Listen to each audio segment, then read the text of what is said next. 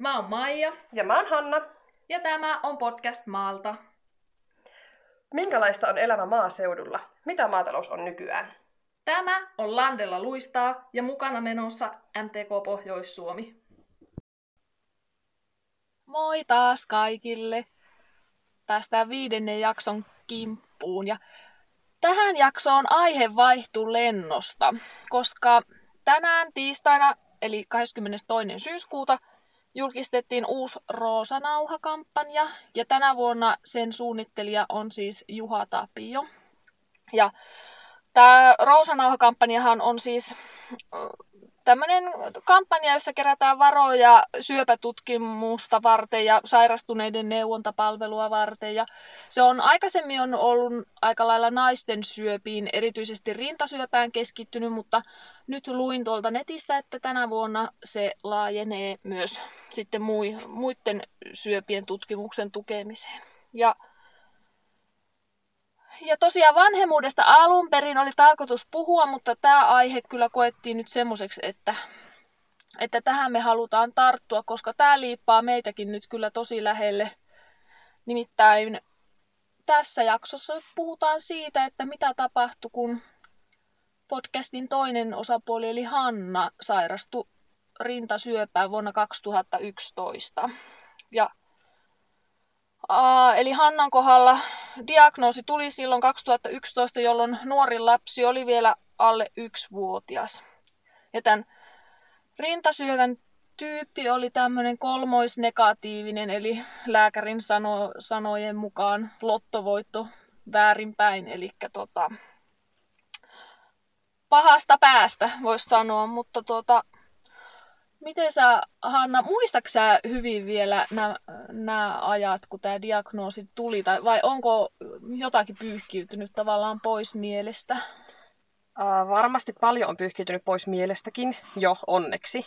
Mm. Että, että kyllä niin kuin, varsinkin tämä syksy on semmoinen aika, että kaikki muistot, mitä on jäljellä, niin nousee pintaan. Että tänäänkin Oulun ajellessa niin koko ajan mulla puhelimesta kuulu Rosanauhan julkistamistilaisuus ja saman tien mä siitä näppäsin Maijalle viestin, että ihan vaan ideana, että olisiko tässä hyvä ajatus. Ja nyt me ollaan meidän hienossa studiossa tätä nauhoittamassa ja, ja tuota, ne, ne muistot, ne on, ne on ihania, mutta ne on ihan kamalia, että niitä käydään joka vuosi syksyllä läpi.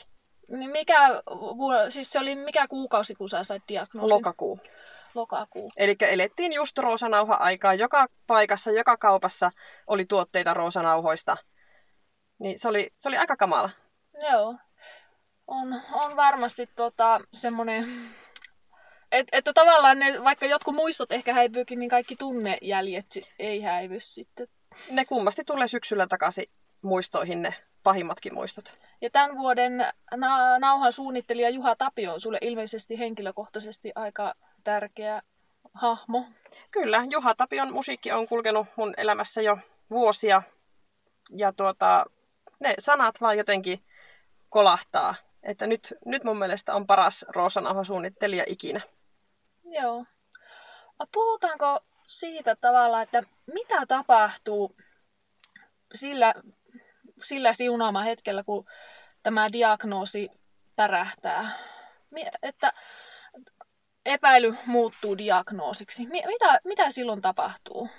Mä muistan istuneeni työterveysaseman odotushuoneessa ja katsahin kelloa siinä ja mä totesin mielessäni itselle, että mulla on viimeiset 15 minuuttia terveenä. Eli mä tiesin, mitä mä menen kuulemaan, vaikka mä en sitä oikeasti vielä tiennyt. Ja, ja mieheni Pekka totesi silloin, että, että aina sanotaan, että jos jotakin järkyttävää elämässä tapahtuu, niin maailma pysähtyy mutta kun se ei pysähy. Kaikki on pakko jatkua normaalisti arjessa, vaikka sun elämässä tapahtuisi mitä. Joo. Näetkö sä aikaa, että onko aika ennen syöpädiagnoosia ja aika sen jälkeen? On. Joo, okei. Okay. No tuo, miten käytännössä sitten, äh, eli tuli se diagnoosi, niin kuinka nopeasti siinä lähti niin kuin pyörät pyörimään? Mä en enää tarkkaa päivämäärää muista, milloin diagnoosi tuli, mutta se oli lokakuun 20. jotain päivä. Ja marraskuun 15. päivä mä olin leikkaussalissa. Eli todella nopeasti. Ja sitten tehtiin leikkaus. Ja s- sitten a- aloitettiin sädehoito. Ää, sytostaatit aloitettiin Sytostaatit. joulu, joulu ja uuden vuoden välissä. Joo. Ja niitä jatkuu sitten sinne huhtikuulle saakka ja sitten kesällä oli sädehoidot. Joo. Ää, No teillä tietenkin sitten, äh, teillä oli pienet lapset ja maatilan työt ja sä jäit siltä istumalta pois pelistä. Mä jäin vasta leikkauksen jälkeen pois. Eli mä painoin töitä ihan normaalisti siihen leikkauspäivään saakka. Joo. Ja sitten, miten sitten se arki, arkisen, kun alkoi ne hoidot, niin Ää, Anoppi hyppäsi navettaan mun tilalle, jolloin se tarkoitti sitä, että meillä ei ollut enää lapsenvahtia. Eli kaikki lapsi, lapsiin kohdistuvat jutut jäi niin minulle ja Pekalle. Niin mulla oli kuuden viikon nostokielto leikkauksen jälkeen, ja Milla oli kymmenen kuukauden, ei kävellyt. Niin mun äiti otti kahden viikon palkattoman töistä, oli silloin vielä työelämässä, niin jäi sitten auttamaan meitä lasten kanssa. Joo, eli lähipiiri nousee arvoon arvaamattomaan. Kyllä, mutta sitten nyt jälkeenpäin muistaa itse sen, että miksi sitä on pitänyt olla semmoinen sissi, että mä pärjään ja mä teen kaiken itse, että sitä apua on hirveän vaikea ottaa vastaan. Joo. Niin ehkä meissä aika monessakin maatilan naisessa ja tai eikä se maatilan naisessa, vaan ihan naisesta kuin naisessa, Mm. niin on semmoinen joku selviytymisen... Kyllä, että sitten ho- viimeistä hoitojaksoa mentiin, niin oli pojan syntymäpäivät ja muistan tehneeni kakkupohjaa, niin mä kävin aina vähän aikaa vatkaamassa sitä kakkupohjaa hella ääressä ja menin takaisin sohvalle makkaamaan ja taas vähän aikaa vatkasin ja taas meni makkaamaan sohvalle, kun voimat ei vaan riittänyt. Joo. Joo, ja to, oma, oma toimintakyky on tavallaan tauolla, mutta sitten kuitenkin kaikki arki pyörii siinä ympärillä, niin se on varmasti... Joo, se maailma ei vaan pysähy. Et kaikki, kaikki normaalit tilan rutiinit ja kodin rutiinit pyörii ihan, vaikka se olisi miten sairas. Joo. Te olette ollut tosi avoimia tässä niin kuin koko tämän prosessin aikana, ihan siitä diagnoosista ja lähtien, niin onko, se, onko siitä ollut mitään haittaa vai onko se vaan ollut vahvuus?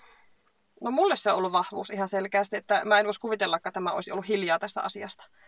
Et mehän ollaan oltu ihan niinkö, tota, lehdissä tästä asiasta useammassakin lehdessä ja ollaan oltu sitten tuon Raisio Akron tuota, Pinkit paalit kampanjassa lahjoittamassa lahjasekkiä, mikä saatiin kerättyä niillä pinkeillä paalimuoveilla.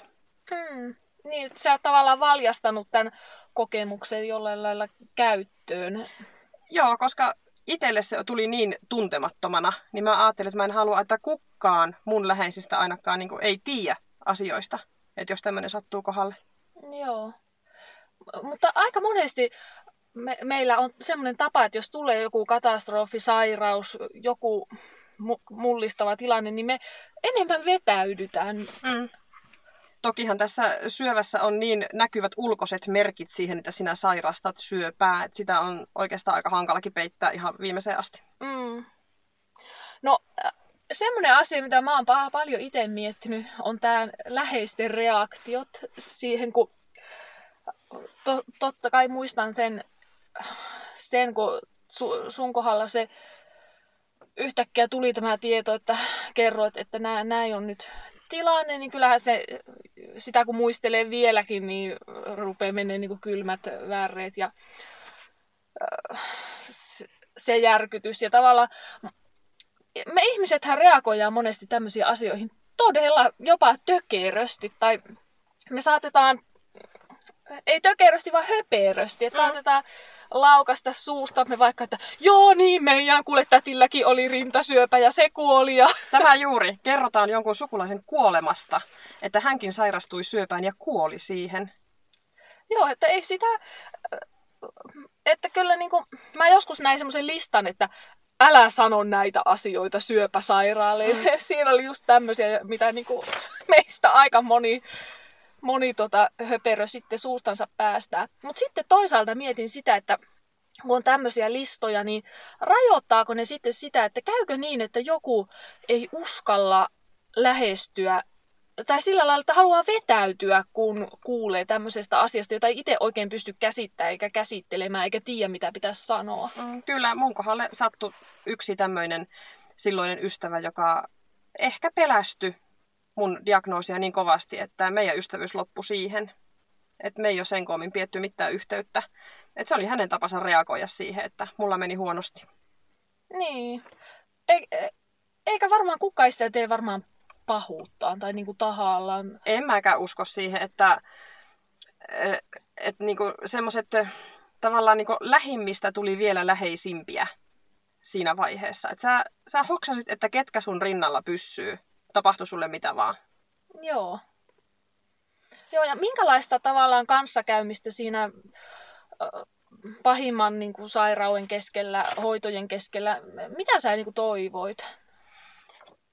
No mä toivoin lähinnä semmoista ihan tavallista, että juteltaisiin ehkä jostain muusta kuin siitä, että miten mulla nyt menee syövän kanssa. Että mua ei ajatelta sitä, että mulla on se syöpä, vaan mä olisin edelleenkin se sama Hanna, jonka kanssa voi jutella ihan tavallisista asioista. Ja musta oli aivan huippua, että mä sain mun ystäviä mukaan mun hoitoihin. Sekä sytostaattihoitoihin että sitten sädehoitoon kaverit lähti mukaan. Joo. Saako syöpäsairaalle valittaa omista asioista? Saa. Sehän jokainenhan elää omaa elämäänsä, ei sitä tarvi pelätä. Et joskus on miettinyt sitä, että, että kohdellaanko mua edelleenkin sillä silkkihansikkain vähän, että kun sulla on tämmöinen draama takana, että uskaltaako sulle nyt sanoa, että mullakin menee huonosti. Jaa. Mutta saa todellakin. Ei, sehän on, eihän se toinen ihminen sille mitään voi, että mulla on sillä hetkellä huono tilanne. Ni, joo, ja eikä varmaan se, että sä oot parantunut hengenvaarallisesta sairaudesta, niin eihän se sinustakaan varmaan pyhimystä tee, että sä käyt enää, en valita enää ikinä mistään. Ei, en, en ole kuolematon enkä ole korvaamaton. Että tässä mennään kyllä päivä kerrallaan, että sen on ehkä oppinut, että, että elämä ei ole itsestään selvää ja sun täytyy ottaa vastaan se, mikä tulee. Joo. Äh, mitkä, äh, mikä oli sun mielestä kaikista rankinta tässä sairastumisessa? No hoidot tietysti oli siis fyysisesti rankat, mutta kyllä henkisesti oli rankinta se, että, että toinen rinta leikattiin pois ja sulta lähti hiukset. Mm. Se, oli, se oli kyllä kova paikka. Et kun on niinku pelännyt ikänsä sitä, että sulle tulee joskus syöpä ja sulta putoaa hiukset pois. Ja sitten kun se oli totta, sä et voinut sille mitään. Niin ja sekin, on, sekin että vaikka se on vain ulkoista, mutta kun se, se on nai, osa naisellisuutta. Piti kasvattaa itsensä niin uudestaan. Ihan lähteä miettimään, että kuka minä olen ja mitä minä olen nyt. Joo. Sitä ehkä vähätellään, vai tuntuuko susta siltä? No todellakin vähätellään, koska mä olin todella poikkeava vielä siihen aikaan yhdeksän vuotta sitten. Mä olin 28-vuotias. Ei alle kolmikymppisillä ollut rintasyöpää. Niin muahan hoidettiin niin kuin kuusikymppistä. Lääkäri laukoo, että sun työt on nyt tehty ja hiihot on hiihetty ja... Herra Et, joo, aika raaka peli. Joo. No siinä mielessä toivottavasti aika on vähän muuttunut. Toivoisin ja uskon, uskon kyllä, että on muuttunut, koska meitä nuoria syöpään sairastuneita on valitettavan paljon. Onko syövän suhteen muuta, mistä ei uskalleta puhua? Tuleeko sulla mieleen semmoista, mikä on, mistä ei puhuta? No ei mulle kukaan sanonut silloin, kun hoidot loppu, että mä joudun taistelemaan niiden jälkioireiden kanssa niin loppuikääni. Et mulle vaan sanottiin, että, että nyt kaikki on ohi, voit jatkaa normaalia elämää, voit tehdä lapsia jos haluat. Ja ei kukaan sanonut, että kun kädestä puuttuu imusolmukkeet, niin mä en tule koskaan elämään enää normaalia elämää. Et se, se on niin kuin, seurana joka päivä, että käden kanssa pitää olla tosi varovainen, mitä tekee, että se ei ota nokkiinsa siitä ja turpaa ihan muodottomaksi. Joo, että ei, ei tullutkaan sit semmoista päivää, että ping, nyt terve. Ei, että kyllä, se, kyllä se on syöpä mukana joka päivä edelleenkin, mutta ei enää siinä muodossa, mitä se on ollut silloin akuutilla hetkellä. Joo. Mitä sä sanoisit semmoiselle ihmiselle, joka on just saanut syöpädiagnoosi? Mä oon aika paljon toiminut tämmöisenä vertaistukena tässä vuosien saatossa ihmisille, jotka on vasta saanut diagnoosinsa. Ja siinä on itsekin hirveän huono, että kun sä kuulet, että joku on saanut juuri diagnoosin ja on ihan hädissään, että mitä sille osaa sanoa. Mutta mä oon pyrkinyt olemaan semmoinen kokemusasiantuntija, että mä kerron, miten mulla on mennyt ja miten mä oon siitä selvinnyt. Ja hei, he on tänäkin päivänä mulla somessa ystävinä ja silloin tällöin vaihdetaan kuulumisia, että miten meillä kelläkin menee. Tämä verkosto, teillähän on tämä syö, syöpä, onko se rintasyöpää sairastuneiden verkosto, tämä siskot? On joo. Facebookissa on, mutta mä oon siitä ryhmästä jo poistunut, koska se alkoi käydä raskaaksi mulle, että kun hoidot ja muut oli takana päin ja halus vähän niin kuin hypätä uudelle tasolle, että mä en enää ole siinä akuutissa vaiheessa, niin mä näin se jo niin kuin enempi raskaana kuin tarpeellisena. Joo. Joo, mutta että varmaan sairastumisen keskellä tämä verkosto oli, tai vertaistuki oli tärkeässä Todella, roolissa. todella tärkeää. Silloin kun mä sairastuin, niin tuota, Facebookhan oli silloin niin suurinta uutta. Ja siellä ruvettiin tuota, perustaa näitä ryhmiä. Olen itse ollut perustamassa Oulun alueelle omia Facebook-ryhmiä ja järjestämään tapaamisia. Ja ne oli tosi tärkeitä silloin, että sä näet muitakin ihmisiä, jotka on sairastunut ja selvinneet siitä. Joo. Toki niitä menetyksiäkin on valitettavasti tullut vuosien saatossa, että useammankin siskon olen saattanut hautaan. Rintasyövällähän on vähän semmoinen lepposan syövän maine, vai ootko samaa mieltä? Olen. Mulle tuota, yksi lähipiiristä totesi silloin, kun kuuli, että mulla on rintasyöpä, niin hän totesi vaan, että no onneksi ei ole aivokasvain. niin Oi. tuota... no olipa tuuri, ettei ollut aivokasvain todellakin. Että, tuota, tässä jälkeenpäin on tälle naurettu kyllä monet kerrat, mutta että no joo, jos siinä lotossa piti voittaa, niin ihan hyvän voiton sain, mutta ei todellakaan ole itsestään selvää, että olen vielä tässä. Ja ei se ole, se, että siinä ajatellaan, että no tissi pois ja mat, matka jatkuu, että niin. ei, ei ollut ihan sun, sun sitä prosessia pää, näki vierestä, niin huomasi, että se, se ei ollut, ollut ihan, ihan semmoinen niin yksinkertainen keissi. No, miten sä sanoisit, että syöpä nyt tänä päivänä, kun siitä on kohta no yhdeksän vuotta, mm. niin miten se tänä päivänä näkyy teidän elämässä vielä niin käytännössä ja entä sitten henkisesti? No käytännön puolella se näkyy just siinä käden ongelmissa, että mä en ihan kaikkea asioita pysty tekemään, koska käsi on heikko. Ja täytyy aina olla ajatus mukana, kun jotakin raskasta työtä esimerkiksi teet. Että jos vaikka on hankala poijitus navetalla, niin mä mielellään on sitten jossakin muualla kuin vetämässä sitä vasikkaa. Että kaikki semmoinen. Ja tietysti infektioriskit, sinne menee tosi helposti pöpöt, kun siellä ei ole immunipuolustusta, kun imusolmukkeet puuttuu. Niin kaikki semmoinen on niinku ihan konkreettisesti.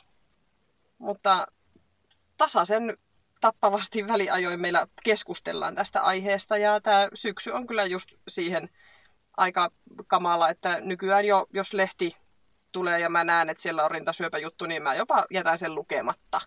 Et ihan koko ajan sitä aihetta ei jaksa nostaa enää esille, että mieluummin haluaisi jo unohtaa. Niin se aihe muuttuu rankemmaksi. Kyllä. Kun tiedonjano ei ole enää päällimmäinen.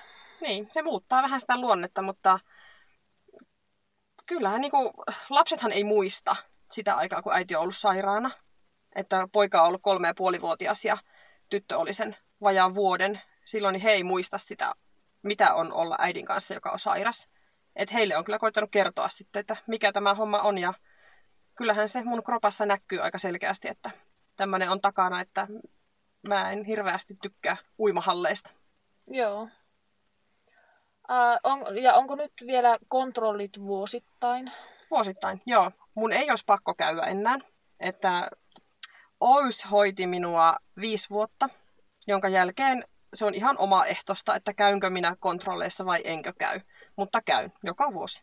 Onko tämä muuttanut teidän perheen arvoja? On varmasti muuttanut. Ja me on puhuttu miehen kanssa siitä monet kerrat, että, että me on tehty kovasti töitä siihen, että me ollaan yhdessä edelleenkin tämän syövän jälkeen, että aika monet parisuhteet siihen päättyy, koska se on rankka molemmille se, että syöpä koskettaa perhettä. Se ei ole yksin sen sairastuneen niin kuin, huolenaihe, vaan se isompi huoli on siellä puolisolla ja lapsilla, jos lapset on sen ikäisiä. Eli pistää parisuhteen semmoiseen painekattilaan. Kyllä, aivan varmasti. Että, mm. että siihen mä toivoisin, että täällä Suomessakin niin panostettaisiin enemmän siihen lähipiirin hyvinvointiin sen syöpämatka-aikana. Aivan totta, joo.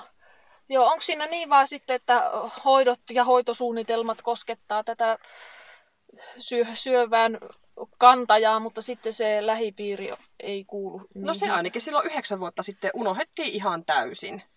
Että totta kai hän sai olla mukana niin kuin kaikissa hoidoissa ja muissa, mutta en mä tiedä, kysyykö koskaan kukaan Pekalta, että miten sulla menee. Joo. Että siinä mielessä on, mä oon hyvilläni, että meidän perheessä tämä meni näin päin, että se olin minä, joka sen syövän sai. Ja Pekka kannatteli mua sitten siellä takana. Hmm. No puhutaan vielä kuolemasta. Uh, Aatteliko sä sitä silloin tavallaan kon- konkreettisesti, että entä jos? Pakkohan se oli ajatella. Et kyllä niin se, se kuoleman pelko oli tosi läsnä, mutta se vaan oli jostakin kaivettava se, että ei, ei vielä ei ole mun aika, että, että mun on pakko jäädä tänne. Tää, onko se kuolema tässä niin kuin puheenaiheena se kaikista synkin? On. On, totta kai. Ja kun mä tiedän, kuinka raadollinen tämä tauti on, että sä et voi vaikuttaa siihen itse, että jos se lähtee etenemään tai, tai tulee uudestaan, niin se, on, se voi olla menoa. Että mulle lääkärit sanoi silloin, että jos se, tämä minun syöpä uusiutuu, niin silloin ei olla niin hyvällä tiellä. Pelkääksää nyt, nyt tätä sairautta? Mm, oikeastaan en, en pelkää varsinaisesti, koska tämä mun syöpätyyppi on se, joka uusiutuu yleensä kahden vuoden sisällä, jos on uusiutuakseen. Että nyt todennäköisyydet ja lottonumerot sille, että, että mulle syöpä tulee, niin se on joku ihan muu syöpä. Se voi olla rintasyöpä, mutta se todennäköisesti ei ole tämä sama. Joo.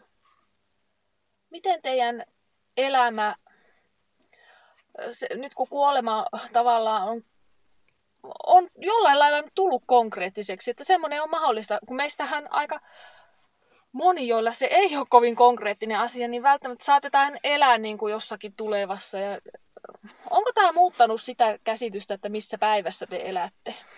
Varmasti jollakin lailla on muuttanut, mutta nyt kun on tosiaan päästy jo niin pitkälle, niin koko ajan se hälvenee se semmoinen ajattelu, että kyllä silloin alkuvaiheessa mietti, että voinko mä sanoa, että ensi kesänä että uskallanko mä sanoa, että ensi kesänä tehdään tämä. Joo. Mutta kyllä nyt voidaan ihan hyvin suunnitella, että no sitten viiden vuoden päästä me tehdään tätä ja näin, että ei, ei sillä tarvitse ajatella enää, että ehkä mua ei ensi vuonna enää olekaan, vaan nyt on suunta niin eteenpäin. Oi, kiitos. Kiitos, kun olet vastannut. Mä, mäkin olen kysynyt kaiken ihan niin suoraan kuin mitä, tota, mitä mieleen tulee, koska musta tuntuu, että niinhän se täytyy tehdä, että jotta nämä asiat tulee selkeämmäksi jokaiselle, niin, niin ja kun on ihminen, joka niin avoimesti suostuu kertomaan ja vastaamaan, niin minä kysyn sitten. Niin... Ei, mä en, onko me koskaan edes keskusteltu tästä aiheesta välttämättä näin syvällisesti, mitä nyt, että, että tässä tuli varmasti informaatiota sullekin. Joo, tuli, tuli, että aina niin kuin yhden yksittäisestä asiasta, mutta ei ole koskaan varmasti puhuttu syövästä 20 minuuttia ei. Mm. putket. Sitten, sitten aina välillä, välillähän se on tullut aina esille, mutta... Niin. Nyt mä toivoisin, että kaikki meidän kuulijat kävis ostamassa sen Juha Tapion suunnitteleman roosanauhan. Ja itse ainakin lähden tästä vielä tälle illalle ostoksille, koska ne on tänään kaupoissa. Ihana. Ihana kampanja ja todellakin, todellakin osteta nauhat. ja tuetaan tätä tutkimusta. Mutta me tehdään niin, että puhutaan sitten seuraavalla kerralla siitä vanhemmuudesta. Niin, varmasti tämä, tämä aihe liippaa myös sillä vanhemmuudessa, että varmaan seuraavassakin jaksossa palataan vielä näihinkin tunnelmiin, mutta että nyt otettiin tämä aihe ja ensi kerralla sitten se vanhemmuus.